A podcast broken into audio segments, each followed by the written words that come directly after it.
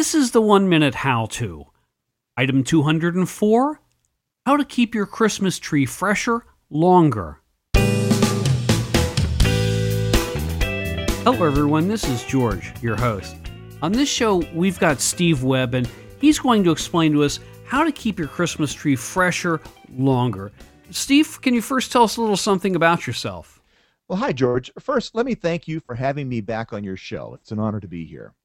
Well, I've been podcasting for over three years now, with nearly 800 total episodes in the LifeSpring Media family, in which there are now, I think, 12 different shows. And the show I'd like to mention today, if I might, is the LifeSpring Why Christmas show at lifespringwhychristmas.com. Uh, this is a show I'm doing with James Cooper, who's in the UK. We're doing that over Skype, just like you and I are doing this.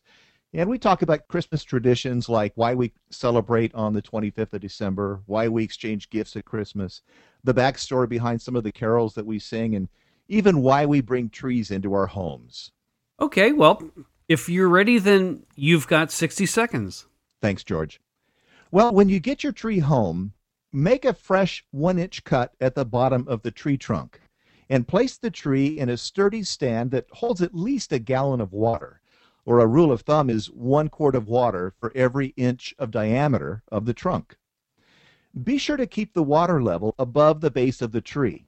If the base dries out, then resin forms over the cut end, and the tree won't be able to absorb water, and of course it'll then dry out quickly. By the way, the commercially prepared mixes you sometimes see at the Christmas tree lot, or aspirin or sugar or other additives, really aren't even necessary.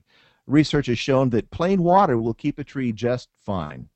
Check all Christmas tree lights that you put on the tree for worn electrical cords. Use only UL approved electrical decorations and cords, and unplug the tree lights at night.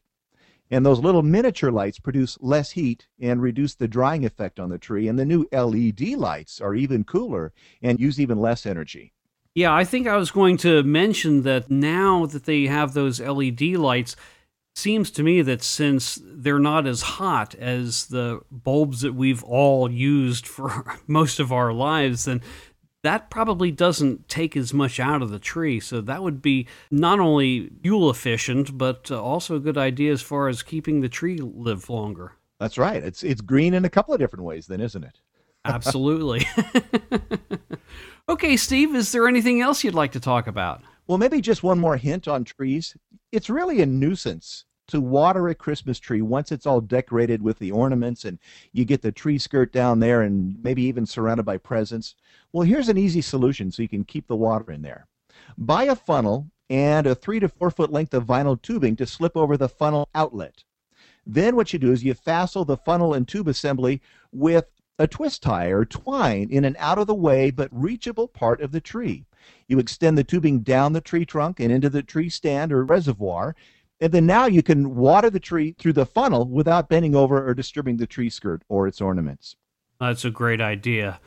Do you want to give us the address of your podcast?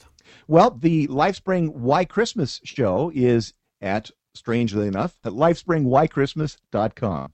And by the way, if you have a favorite Christmas story that you'd like to share with the LifeSpring Why Christmas listeners, just record an MP3 and email that to me at lifespringwhychristmas at gmail.com and you'll hear yourself on the show.